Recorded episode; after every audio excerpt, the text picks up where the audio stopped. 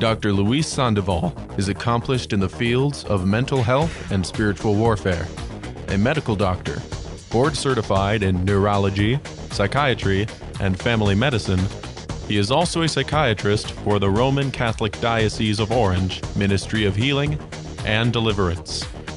Now, Dr. Luis Sandoval. All right. Well, welcome to Virgin Most Powerful Radio. You're listening to the Dr. Luis Sandoval Show here.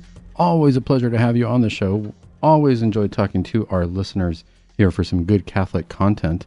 Um, today, let's why don't we start off with the Angelus like we normally do in the name of the Father and of the Son and of the Holy Spirit. Amen. The angel of the Lord declared unto Mary, and she conceived of the Holy Spirit. Hail Mary, full of grace, the Lord is with thee. Blessed art thou amongst women, and blessed is the fruit of thy womb, Jesus. Holy Mary, Mother of God, pray for us sinners, now and at the hour of our death. Amen. Behold, the handmaid of the Lord, be it done unto me according to thy word. Hail Mary, full of grace, the Lord is with thee. Blessed art thou amongst women, and blessed is the fruit of thy womb, Jesus. Holy Mary, Mother of God, pray for us sinners, now and at the hour of our death. Amen. And the Word was made flesh, and dwelt among us. Hail Mary, full of grace, the Lord is with thee. Blessed art thou amongst women, and blessed is the fruit of thy womb, Jesus. Holy Mary, Mother of God, pray for us sinners, now and at the hour of our death. Amen. Pray for us, O Holy Mother of God, that we may be made worthy of the promises of Christ.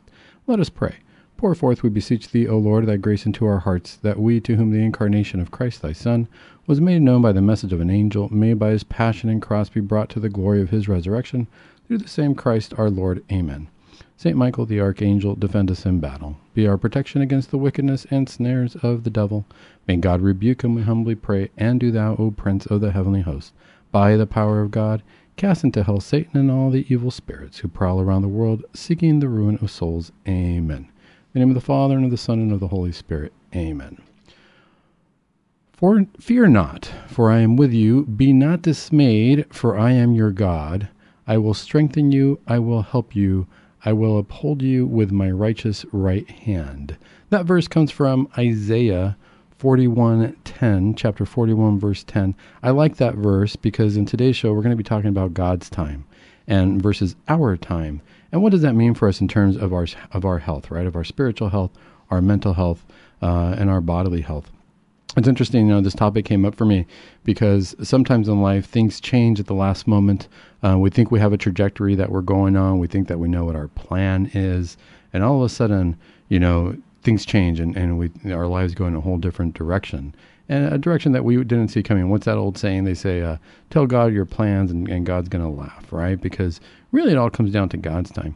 You know, the reason that this topic came up um, was because uh, I was talking to my wife about different things, and she says, "You know, when we pray, uh, we're always we want God to answer our prayers." Uh, and she said, "But if we start to, stop to think about what it means about God and the fact that God is, God just always is around us. God, al- God is always happening. Um, God is always answering our prayers. There's, there's no question about that. The difference is, she says, you know, we just don't see it all the time because we wait until we ask for something and then we hope that He answers. And then all of a sudden, you know, oh gosh, I need this to happen in my life, so I better pray. I better pray and and uh, and then I need to, this to get done. But she said, well, you know, we act like God's not always taking care of us. Like He's only going to take care of us if we pray, and then we're just on our own.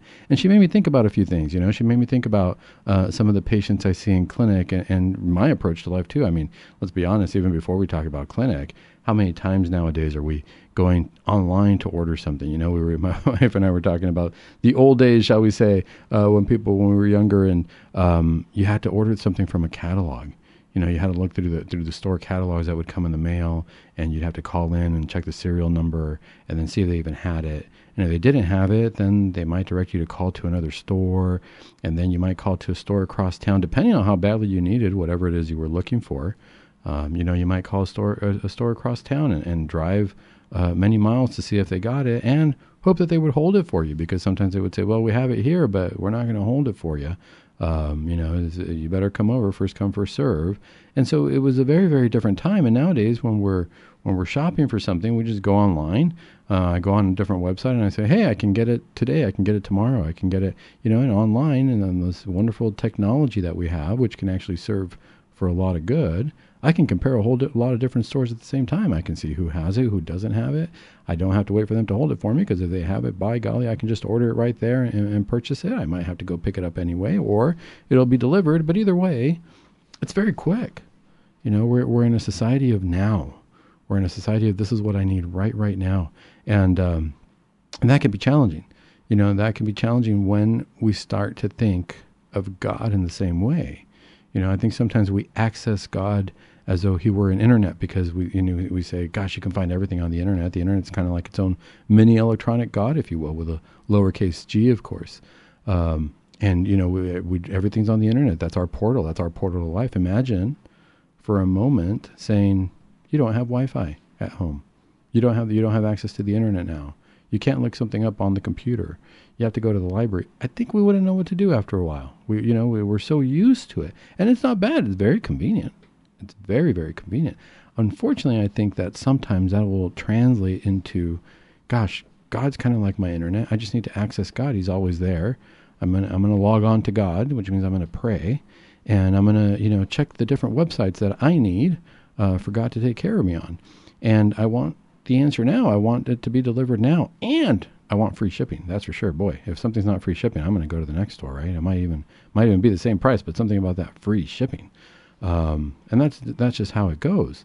But when we start to pray, sometimes we start to think God didn't answer my prayer because you know there was no free shipping there, and, and I'm waiting for it right now. That can be really really challenging. Um, it can be challenging for a few reasons, because as we get used to these modern conveniences in our lives, we think that we're planning our lives and that we are in charge and that we're in control. And sometimes it's hard to take that step back and to say, God's in control and I'm going to be on God's time. But then if I'm going to do that and I asked and I prayed and I'm waiting for God to answer my prayer, unfortunately in the way I think it should be answered, not in the way God's going to answer it, then comes the question of, okay, I prayed. Now what? Now, what do I do with this time? How am I suppo- supposed to uh, approach this time now? I prayed, and am I? That's it. I just wait. I just go about my business, but but I need I can't move forward unless this gets answered. But that's where the, the challenge of faith comes in. That's where the ultimate challenge of faith and hope comes in, right? So if I'm praying, I'm hoping that God's going to answer my prayer. If I have a, uh, faith, now it's a matter of patience. Now it's a matter of I can't have this happen right now here today. You know, I'm going to have to wait until God decides, and I have to trust that God is going to do it uh, on His time, and it's going to be the right time. You know, I remember a song, a uh, really uh, great country song. It was called "Unanswered Prayers." I think it was uh, Garth Brooks who sang it. But either way, I believe the song goes something about you know he's older, and if I recall correctly, he goes back to his high school reunion. Don't trust me on this, but he sees his old sweetheart. Um, who he used to be at the time when they were dating, praying that they got married and that they would have a life together. And uh, all of a sudden, you know, we, we he's seeing life now in retrospect because now he's married to someone else. So we obviously don't know the trajectory of what happened. We can always surmise, we can uh, interpret and, and, imagine that from high school until now, he's he's got a different wife from whoever he was dating before. He's got children. He's got a whole different family. But he goes back there and he sees uh, his old sweetheart, the person he thought was going to be the one, the person he thought that was he was, was going to be the person he could not live without. Um, and all of a sudden, you know, he's looking at life from, wow, that's the person I wanted to be with forever. And now I have a whole different life. And then he's saying, thank you, God, for not answering my prayer. I think that that's one of the most powerful prayers that we can have when we're waiting for something. The way that we can really show our faith and trust in God is saying, God, you know, um, this is what I'm praying for. This is what I really want because I see things a certain way, because I'm looking at this and I know what my plans are. And I think that if I have enough faith, I'm going to throw that out there, and hopefully God will come back and say, you know, I know what your plans are. I know what you're seeing because I know all, so I see what you're seeing, but you're not seeing what I'm seeing. And hopefully we can incorporate that into our own prayer where I say, God, I just don't see what you're seeing though. So this is what I'm going to throw out there, but you do what's best for me. And I'm just going to sit here and let life happen. I'm going to be in charge of as much as I can. I'm going to go through life and make the choices that hopefully will lead me towards you and this is what I'm going to plan for. But I think I have to be humble enough to say, I'm going to let the winds of God guide me as I go through life. and see what happens. This is where I'm at right now. This is what's happening, and this is where God needs me, and this is where I need to take care of things. Um, and if God answers the prayers the way I see it happening, great. You know, our wills were aligned. My will's in, in, in line with God. What better? But if things aren't happening the way it's happening, God's will is still happening. That's what that's one of the things that my wife was telling me. She's like, you know, God is still happening. It's like His will is still happening. It's it, and if we're going to say I'm going to follow God's will, then by golly, I better be able to take that step back and not necessarily expect, hey, this prayer is going to be answered by tomorrow on my doorstep, right? There's going to be a knock on my door, and gosh, I don't even want to have to have a signature. I want to just show up. Let's listen to this verse. It's from Philippians 4 uh, 6 to 7. It says, Do not be anxious about anything, but in everything by prayer and supplication with thanksgiving, let your requests be made known to God, and the peace of God, which surpasses all understanding, will guard your hearts and your minds in Jesus Christ. I like that. You know, let your bequ- request be known to God. It's not saying don't pray to God. It's not saying, you know, don't let God know even your most intimate of desires. Um, but the first thing it says is do not be anxious about anything. And that's where, you know, that's where it comes. And when we're going to talk down a little bit more in the show about a few clinic uh, uh, cases, a few examples, where really, when we don't trust in God, it really does lead to anxiety because we start taking our own reins and we start thinking that this got to be done the way I'm doing it. And that can be really, really challenging, extremely challenging. Um, so it's things to consider like that. You know, where am I in my life with that? Am I allowing God to guide my life or am I trying to guide God? You know, where is my will? You know, when we come back from the show or from the break, we're going to uh, talk about a few cases where, you know, we really got to look at God's time or it might lead us down a rabbit hole of anxiety that doesn't even make sense. More when we come back from the break.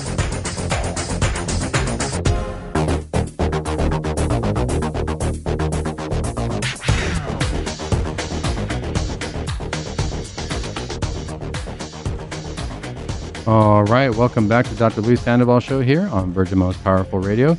As always, it's a pleasure to have you. Today, we're talking about God's time versus our time. And why is this an important topic? Really, more than anything else, it's because once we start focusing on our time and we start trying to do things our way, it's easy to forget about God. It's easy for, to forget about um, the idea that God is taking care of us. And then all of a sudden, something happens in our lives, something brings us down, and boy, we want God right there. You know, all of a sudden it's like, oh, you know, this isn't going well. I better pray. Better get God in my life right now, or I don't know what's going to happen. And that can be a really, really challenging uh, position to be in for us emotionally, mentally, and spiritually because we start to, to shortchange God, as we say. You know, we forget that God is always happening. We're always supposed to be attuned to God. And this happens you know, we get so busy in our everyday lives. We get so busy uh, running around trying to take care of what we need to take care of. There's no question that we have duties and that we have uh, obligations in this world that need to be tended to. And it can be very hard sometimes to really say, you know, before I do any of my things for the day, I'm going to focus on God. I'm going to take that time and say, God's in charge and not me. Why? Why is that so hard sometimes? Well, because I got to say, I got to put food on the table. I got to get to work you know, I've got that responsibility if that doesn't happen. If I just all of a sudden one day say, ah, I'm not going to go to work, I'm just going to let God put food on my table, well, that wouldn't be responsible either. God's telling us, hey, you got to be realistic. But why don't you take me to work? Why am I not driving in the in the passenger seat, in the driver's seat, in the vehicle with you? Are you thinking about me as you're driving? Are you asking me for what you need? Do you not think that I can take care of you, even when you're not in trouble, even when you're not in dire straits? Um, you know, a lot of times we pray that way um, just when when we need something or when something's not going our way. The other thing that can happen is let's go the other route where we're praying for something, praying for something, and then all of a sudden it's not happening. And you know what, God? I prayed for this. You didn't do it. You didn't give me what I wanted. I'm going to make it happen. I'm going to make it happen my way. Uh, and that can be really, really challenging. Uh, I have patients who who have struggled with that um, because they go about things their own way uh, and and all of a sudden it's just not right. So let's talk about a patient case here. This was a young gal. Um, it was a little bit of a challenging case because um, so many things happen in her life, you know. So this is a patient. I, it's from a while ago, but it came to mind as, as we were talking. Uh, as I was talking to my wife, And it just kind of came to mind, and she was telling me, you know, God's always working with us. So I was counseling this patient for anxiety, and she she did suffer from anxiety. It was overall well controlled. She was taking a very low dose of medication. She was in her early twenties, um, and she was dating this this young guy. Um, and they'd come in together one time, and I met the guy, and I thought ah, something's just off about this relationship. It didn't feel like the relationship was going to go where it needed. You know, she was, let's, let's just say she was around 24, 25. She had gone to college. She had got her biology degree. She was working in a lab. She had a steady job. You know, she was doing okay. Um, and this guy, he was just kind of working odd jobs. He was trying to make it through life. And it sounds like she was really supporting the relationship there. Uh, they weren't married, they were living together, um, but they weren't married uh, by the church. And I'm honestly, I'm not even sure if they were Catholic. Uh, but that didn't come up in our therapy sessions necessarily. Um, but she was, you know, she wanted to date this guy, and and so I met him one time. She brought him in because they had some questions about their relationship, and okay, so we talked, and after the the meeting, you know, the next time that I met her, she's like, "Oh, what do you think? He's a great guy, huh? Like, you know, I I think he's the one. I'm in love with him. I'm going to marry this guy." And so I just kind of take a step back and said, "Okay," you know, ask her some questions. I didn't tell her not to because you know this is.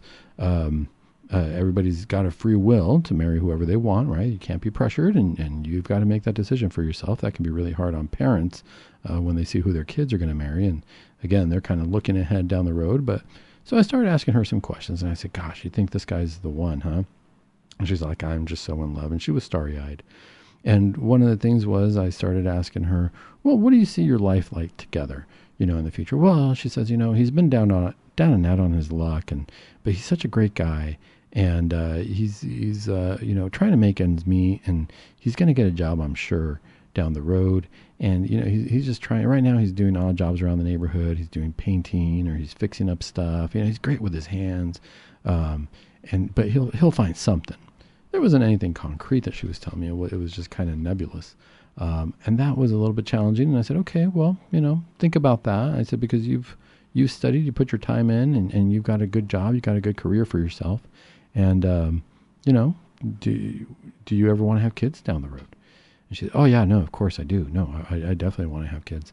Um, and she said, and I said, but do you want him to be their dad? Oh, he's so good with kids. I saw him one time at the park playing with some kids, and uh, he was great with kids. I, I loved him. You know, he was playing with those little kids, and and that and boy, that really made my heart melt. And I thought, oh man, he's going to be such a great dad.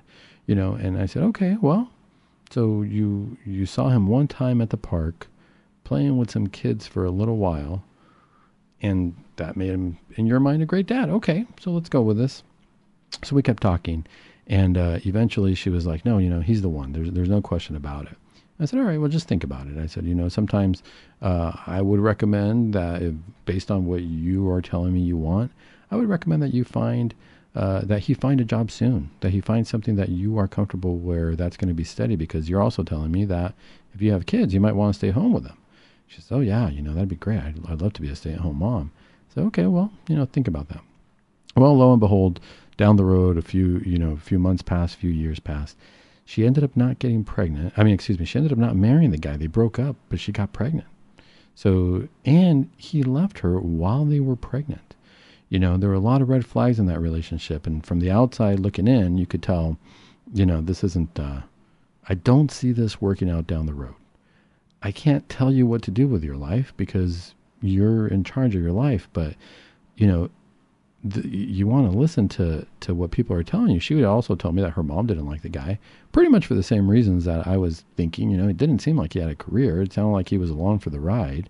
Um, it didn't seem like he was very responsible. He just kept doing odd jobs, and supposedly he was going to get a job down the road.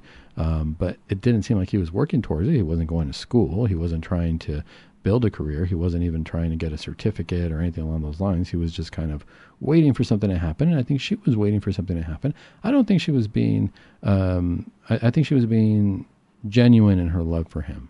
I don't think she was, let's just say she was being a little bit naive and maybe blinded by love. And all of a sudden, you know, down the road, they're together, she gets pregnant, and he gets scared. And why? Because I think he probably realized I can't do this. I don't have the responsibility. I don't have the, I have responsibilities now, but I don't have the experience and I'm not in a position to be responsible um, because I can't hold a family together. She's the one holding us together. And now what am I going to do? And he left her. You know, she fell into deep anxiety. But when I look at this situation, I think it's modern day society. I don't blame her. Society, that's what society is telling people to do. You know, a society without God is telling people you don't have to get married. There's no, there's no, you know, why do you need a paper to tell you that you're married?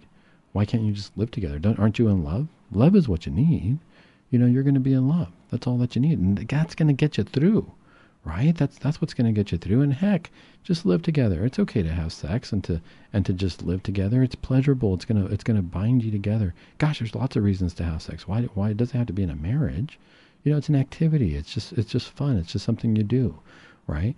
And so society is telling us you want this now. There's a reason why you know when the church puts out rules or puts out commandments or when we look at the magisterium of the church. It's funny we always say, well, "What does the church say?"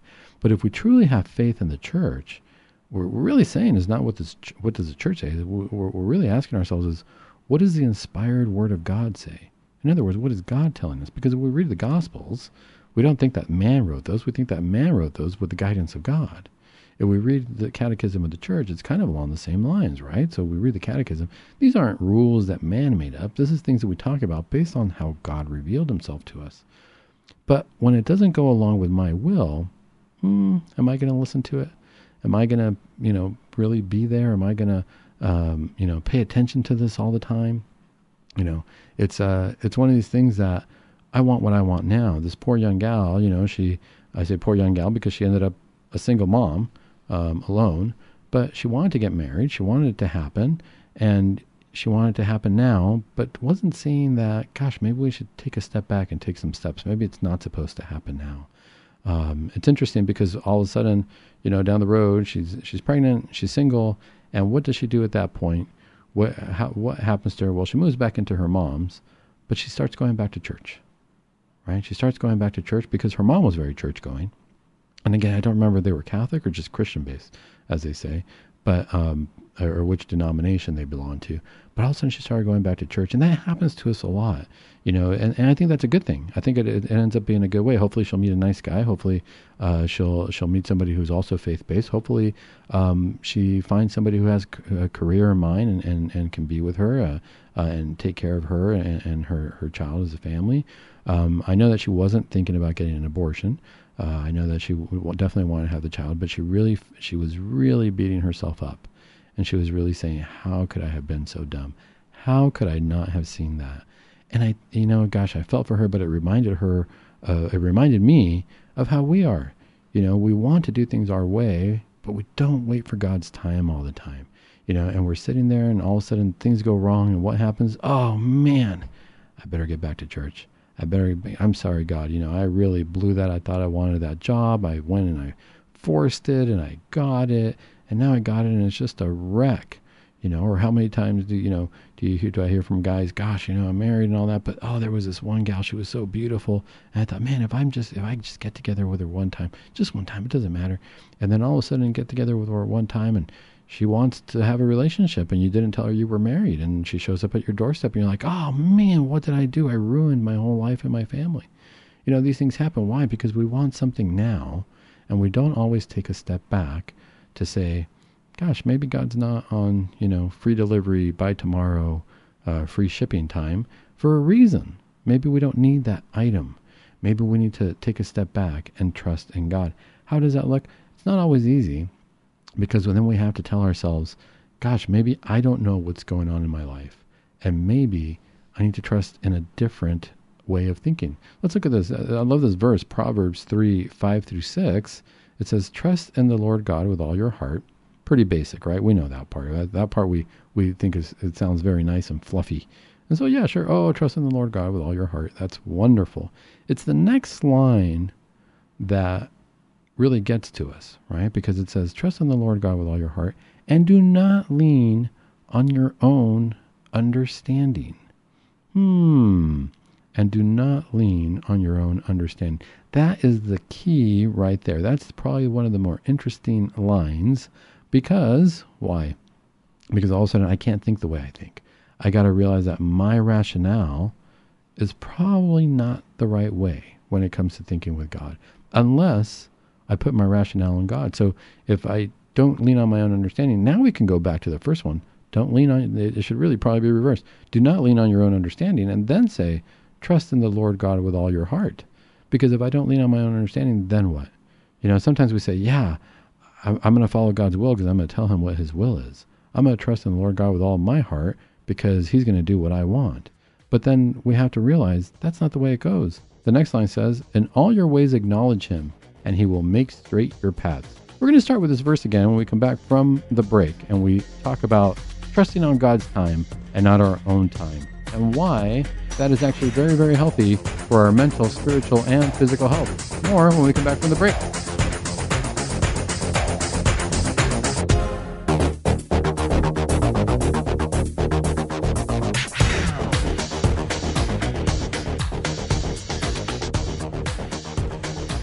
All right, welcome back to Virgin Most Powerful Radio. You're listening to the Dr. Luis Sandoval Show.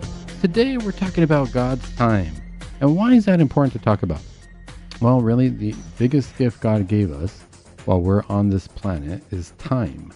You know, there's there's time to do things. There's time to heal. There's time to go to confession. There's time to make up for our sins. You know, God gave us a gift that He didn't even give the angels. You know, the angels were built in a way that once they were formed, they had intimate knowledge of things about them that we did not that we don't have. But that's the way God made them. They don't have as much knowledge as God has. The only God's going to know everything. But boy, you know the way He created angels, being all spiritual beings, they just knew certain things. They just understood certain things, um, and that makes it so that you know when they made their choice, uh, they can make an instantaneous choice of God or not God. And for us, uh, it's a little bit different. God said, you know, I'm putting you on this planet, I'm putting you in the garden, and you have a time. You're going to have time. You're going to be in time and space, uh, different from ours, different from eternity. You're going to have an, a dimension of finalities, um, but in that dimension of finality, you're going to have time to go back and do things. You're going to have time to make up for your sins. You're going to have time to get to know me um, over a longer period than just an instantaneous.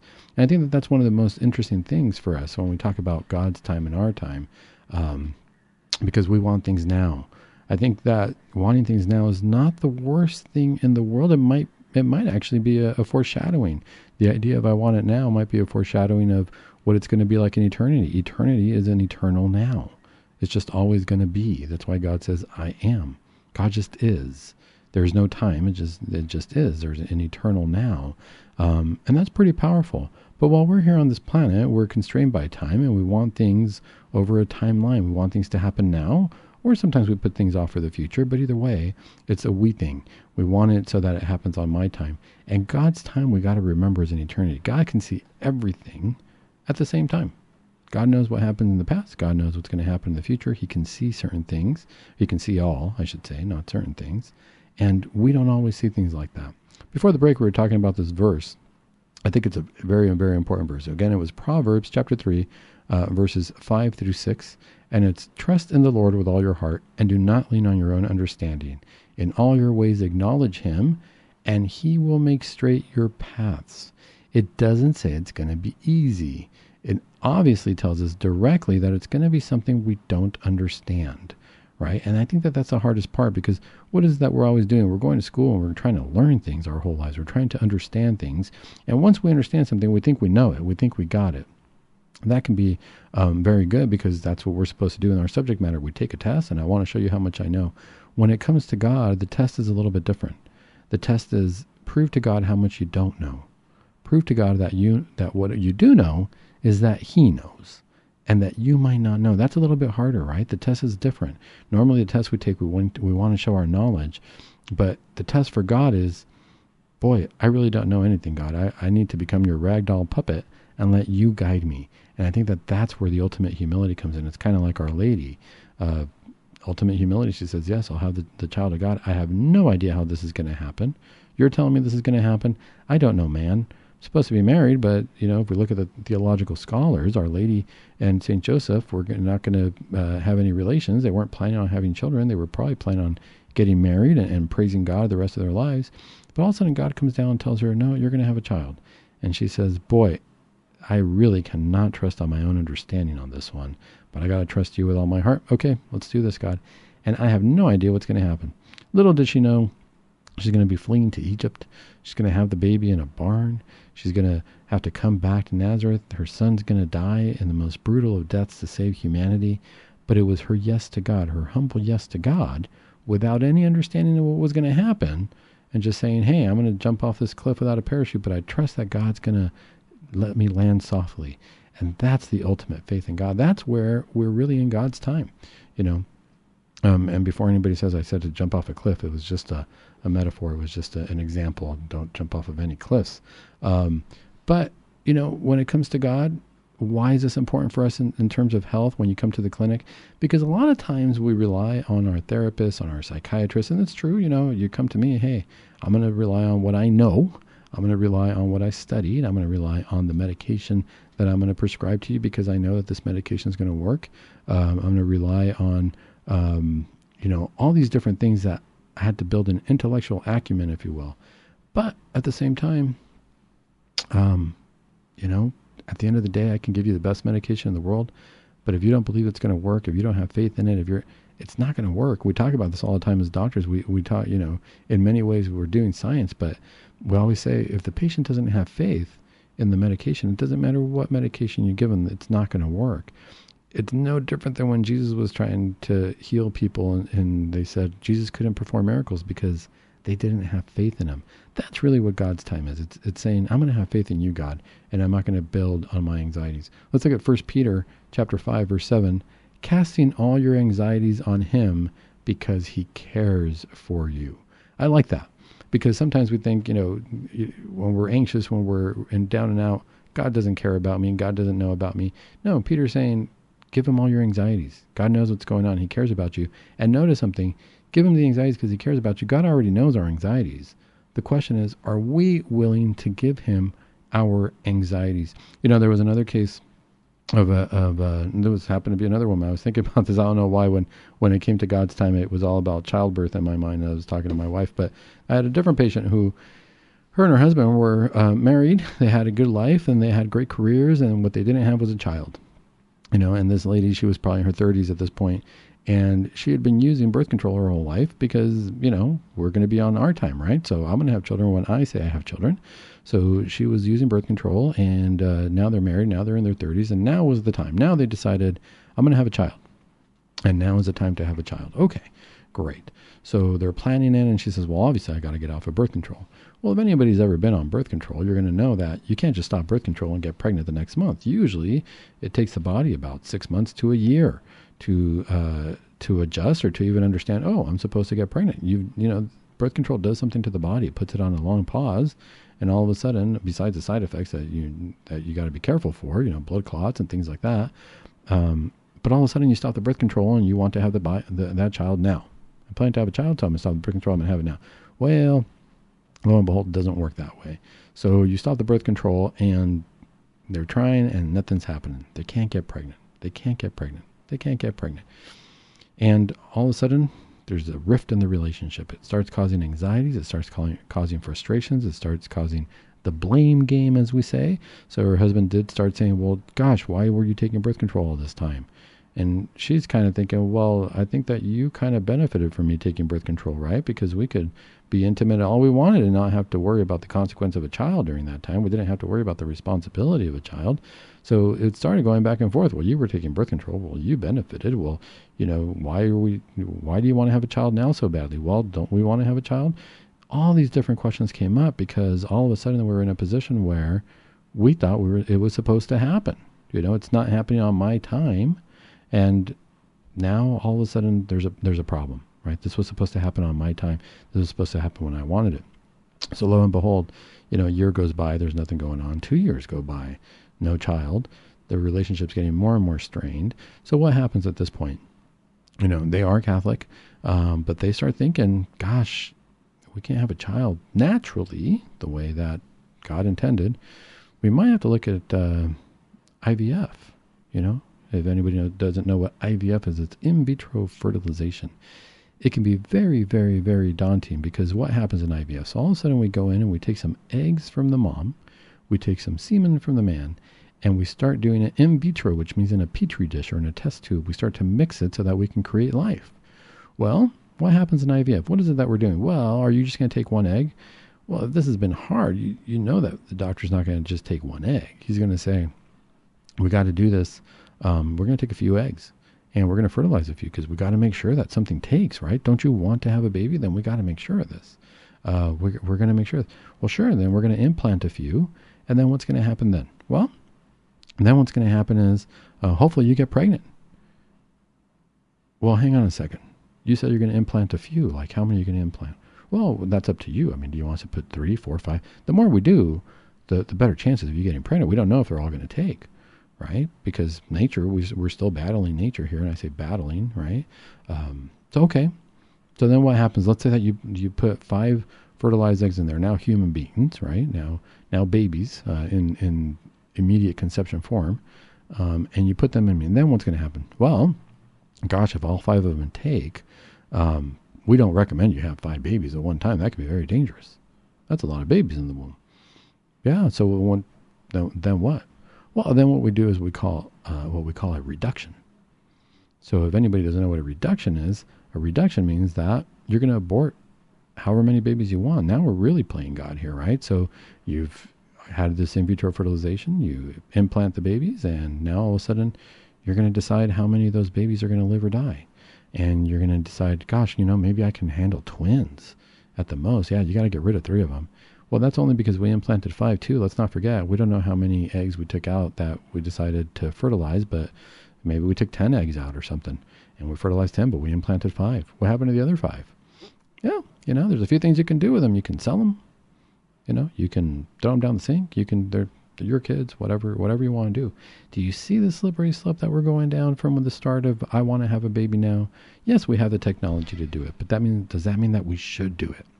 That can be very, very challenging, right? Because we start wanting to have a baby, we we want something good. It's wonderful to have a baby. Every child's a gift from God. But all of a sudden, if we're going down this road or we're starting to do IVF or we're starting to do these different things, um, why is that a problem? Because now I want my will. I don't want God's will. I want my will. And what do we see happening when I strictly want my will and no no God involved, no will of God involved? Because now at this point, I got to have this baby. We start to see destruction, destruction of life, right? Because the technology is great to have a baby, um, but it doesn't come without death. It doesn't come without at the price of other children uh, that we're gonna that we're gonna get rid of. So this couple uh, that wanted this IVF, they're to go and do this IVF and uh, they decided that they were to go through with it. More when we come back from the break, man, got to finish the story for you. More when we come back from the break on what happened um, as they're going through trying to have this baby and uh, trying to do it on their own time. And in the meantime, uh, when we come back from the break, we're also going to talk about what does it mean to be on God's time for us in our own mental health.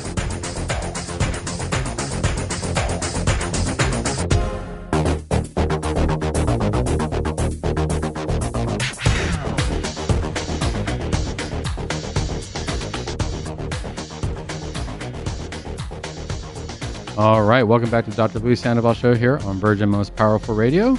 Uh, today we are talking about God's time and doing things on God's time. Listen to this verse from Philippians 4, uh, chapter 4, verse 6. Do not be anxious about anything, but in everything by prayer and supplication with thanksgiving let your request be made known to God. You know, that's the important part. I, I, love this verse because, you know, sometimes these sound simple and you see them on journals or you see them on calendars and you read them and you're like, oh, that's really nice.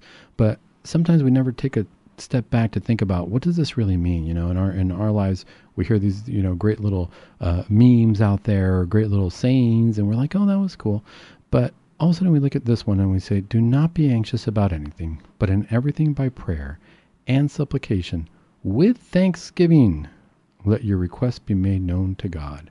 That's important right there. We're going to come back to that. Let, let me come back to that uh, verse after we finish this story. So before the break, we were talking about uh, a couple. Uh, well, there was a, a, patient I had, and her and her husband. I never met the husband, but her and her husband were trying to conceive, and they could not, and they decided to go the IVF route. And all of a sudden, they were going to the clinic, and the doctor tells her, you know, as they're about to start this IVF, they're going to be in charge. They're going to be in control, right? They're going to do the IVF and they're going to have this baby by golly. And I don't blame them in the sense of wanting to have a baby. I don't blame anybody for wanting to have a baby. It's beautiful to have children. Um, they change your lives forever. not always for the better in the way we think. Um, because all of a sudden my schedule's off. It's not about me anymore. I can't go and get all my toys and, and spend all my time doing what I want. Now all of a sudden my whole focus is on these kids. Um, we imagine, you know, some I would say as Catholic parents, and the fo- whole focus is on the kids. I can't say that for all parents, but when it's like that, it changes your life. It changes your whole life to have children. And when you look at it, and if another couple tells you, gosh, you know, it looks like a whole lot of work, I don't think I'll ever have kids. I don't know any parent who doesn't love their kids and their spouse and is trying to build a family who doesn't say, Are you kidding me? You got to have kids. It's the best thing in the world. Yeah, but you're miserable. You're telling me you can't get out, you can't go anywhere, you have to be home, you have to help them with homework, you have to do this. Yeah, but boy, man, you don't understand the joy of that pain, right? You know, so I don't blame this couple for wanting to have a kid. I don't I don't blame them at all. Well, anyway, they go to the clinic, and lo and behold, um, they can't do it. The doctor tells them, you know, it's not going to work. Based on, I don't recall what it was. It was the whatever the details of the fertility clinic that they went to, or the doctor, whatever he found, uh, based on her hormones, based on the way that uh, the eggs were, something or other. Um, the bottom line I just remembered was that she said she was very, very distraught, very sad, very anxious, very just not feeling good at all. And she said, I feel like a failure. I feel like I ruined my life for being on birth control. I feel like we're probably going to get a divorce because this has been so hard on us and you know we're really trying to do this but the doctor told us we couldn't do it and told us that you know it, it's just not going to happen for us. And so we wondered are we even together as a family? What does this mean for us?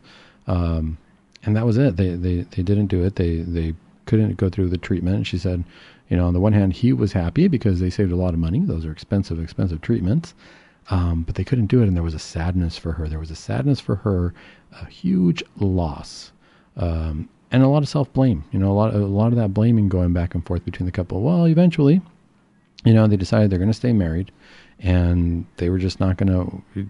Obviously, they weren't going to think about it anymore. Their their hopes had been dashed, uh, and they weren't going to think about going to fertility clinics. They weren't going to think about having a baby anymore. Anything along those lines. It was over and she was really really distraught. I was treating her for the anxiety a few you know some months went by and she was starting to get a little bit better just going about life. And she started having this outlook on life where they said well they're going to stay together because they are married.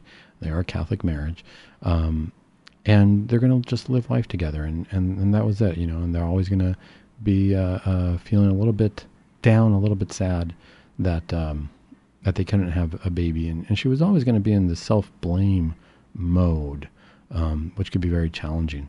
Until, until one day she came to the clinic and she said, uh, Dr. Sandoval, we got to talk about my medication. And I thought, whoa, whoa, whoa, what's going on? You know, it seems like you're doing okay. What's going on with your medication? Do we need to move it around? Do we need to change it? What do you mean when you talk about your medication? And she says, no, uh, it turns out I'm pregnant. I said, wow. So, of course, we looked at the list of medications and we wanted to make sure that she wasn't on anything that was going to hinder the pregnancy or be dangerous for the baby. And, you know, it was okay. Everything she was on, she could stay on. I think we removed one medication, uh, which was no big deal actually for her at that point. Um, but I was like, wait a minute, what happened? So I thought you said that fertility clinic said no. I thought you said that this this just could not happen. And she said, you know, and literally this is what she said. She said, by the grace of God. She said, "I there's no way I I have no idea what happened. Um, you know the the fertility clinic guy told us that we couldn't even get pregnant. Um, after all that birth control that I was on, I thought I ruined my body, and it's just not going to happen. And all I started doing was just asking God for forgiveness for uh, having done anything that might have offended Him, and started kind of just going to church and and just kind of living life and and living life with my husband. And lo and behold, next thing I know, I thought there was something wrong with me or something wrong with my body. I went back to the doctor because, you know, I wasn't getting uh, my my monthly cycle. It wasn't happening, and I didn't understand what was going on. And I thought maybe I'm heading into menopause or something because she was in her in her 30s at this point. You know, her getting into her later 30s now. It's a little early for menopause, but you know, the body can can change in different ways. But lo and behold, there it was. Lo and behold, God an- God answered her prayers on His time, on His time. And looking back, she said you know, I kept wanting to have this baby, and I think I wanted to have the baby more than anything else is to save our relationship. We were already kind of on the on the brinks. We were kind of not doing well, uh, and I thought that an addition of a baby might um, bring something to the relationship where we were going to be closer. Uh, and I was really trying to do that. And yeah, we almost got to the point of divorce because of this, because of everything we went through. And then afterwards, we just kind of decided to to stay together. And lo and behold, now I'm pregnant. It would have been a terrible time before she said Dr. Sandoval had I gotten pregnant because I think it would have been an added stress to the relationship and we might have actually gotten divorced at that time. She said, but you know, as time went on, we settled down, things settled down on my husband's job. I've been doing okay overall. And then all of a sudden we get pregnant. I hear this over and over and all the time. And really, if nothing, if nothing else, it really speaks to me about God's time. We create a lot of anxiety in our lives trying to do things our way.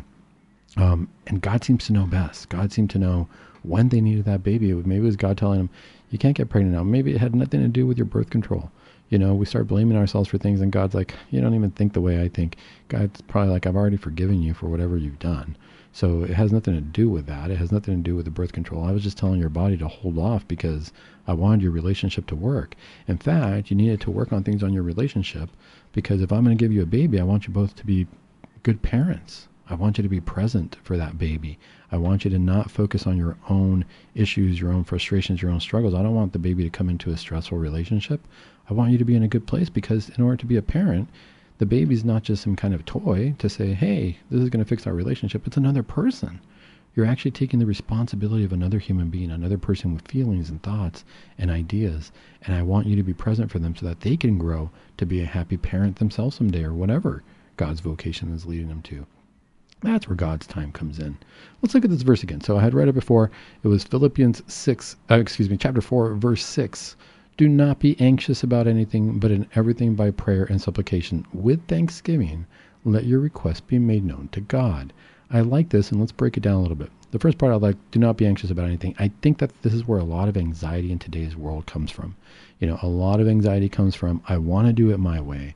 I've forgotten about God, and I've forgotten about letting God do it His way. And so what am I going to get? I'm going to get anxious because things aren't clicking. We got to work with God. We got to let God take over. We got to let God give us his time. We got to let God let God give us our time and we got to trust in God. Now, the next part is so do not be anxious about anything. Like Padre Pio, he always says, pray, hope, and don't worry. All right, that's true faith. That's that's uh, hopefully someday you know that reach that level of humility that Our Lady had. You know, what a great example to say, I have no idea what's going on here, God, but I'm going to take this step for you. Okay. That's the first thing. It says, but in everything by prayer and, supplic- and supplication with thanksgiving. So we know we got to pray, right? Something goes wrong. Oh my God, please help me out. We go to pray right away, and we're suppl- supplication is there. There's no question about that. With thanksgiving, I think that that's the hard part for us because at all times God should be praised. Whether we're having a good something good happen to us, whether we're having bad some having something bad happen to us, that thanksgiving has to be there. we we should always be thanking God because that's what's rightfully owed to Him. We should always be praising God because that's what's rightfully owed to Him as well. We got to praise and thanks God at all times, no matter what's happening to us. You know, you could say, Dr. Sandoval, even if what if your enemy comes in and, and there's a big war and you're being tortured? I have to be praising God. That's what's owed to Him. That's there's nothing but but praise and thanksgiving owed to God. You can't give him anything else. When you start to understand the nature of God as a perfect being and who he is and the fact that he made us and gave us life, there is absolutely nothing but thanksgiving to be given to God no matter what. Now, am I going to be good about that if I were being tortured? I have no idea. I hope so. You know, I'm sure they're going to be doing prayer and supplication. That part's for sure. Am I going to be able to be thanking God like the saints who were sometimes being burned at the stake? I hope so you know, gosh, that would be amazing. I hope so, and I hope that, I have that in mind. Um, but it says, with that thanksgiving, let your requests be made known to God. You know, I think it's rightful to to be thinking about this and to think about God's time, especially uh, next week. I believe we're going to be celebrating uh, Thanksgiving right? So a big big time to get together, and we it's a food holiday at the end of the day, right? All we think about Thanksgiving is, oh, what are you going to eat? What's the spread going to be? And we have our staples on that on that spread, um, and we're going to hopefully get together with family. And people say, uh, gosh, I don't want to get there because my uncle, I haven't talked to him in years, and I can't stand him, or this person, oh, I can't stand. You know, family, it can be a stressful time. I think that this is where we can really say this should be God's time, because if we're going to be doing Thanksgiving, I got to thank God with prayer and supplication and not be anxious about anything and just thank him that I even have a life, that I even exist, that I that I have the luxury to have annoying family members if I have annoying family members because that means that I'm on this planet and I'm existing and I'm living. and that's really what it comes down to. You know, when it when it comes down to time, what am I doing with my time? Am I trying to live life the way God wants me to live it? Am I trying to uh, thank God for everything that's going on? Or am I so busy trying to follow my own will during my time here on earth? One of the things that happens is when we do start getting things immediately, and when we do start saying, oh, I, am going to get this now, or I'm going to have a baby now, um, we start to fall into this trap that we think we're going to be here forever. You know, how many times do we buy something and we say, oh, that's perfect. That's going to last you forever. Oh, I want to have a home that I can live in forever. Well, we have this skewed concept of forever because we are not in forever. We are in time. And hopefully, during the time that we are here, we can use it in such a way that we do prepare for forever. Um, you know, at the end of the day, when it comes down to it, I hope to get better at letting God run run my life and and and make sure that He is in charge of my life um, and that I can be in thanksgiving for him. Um, it, it's the hardest thing to do sometimes, but I can guarantee you that if we start thinking that way, we're going to start living that way so that we can be that way. Keep it Catholic, think Catholic, live Catholic, be Catholic. Always a reminder please pray for us here at Virgin Most Powerful Radio as we pray for you. Thank you for all of your gift donations. And as always, we will see you here next week at the clinic on the Dr. Luis Sandoval Show.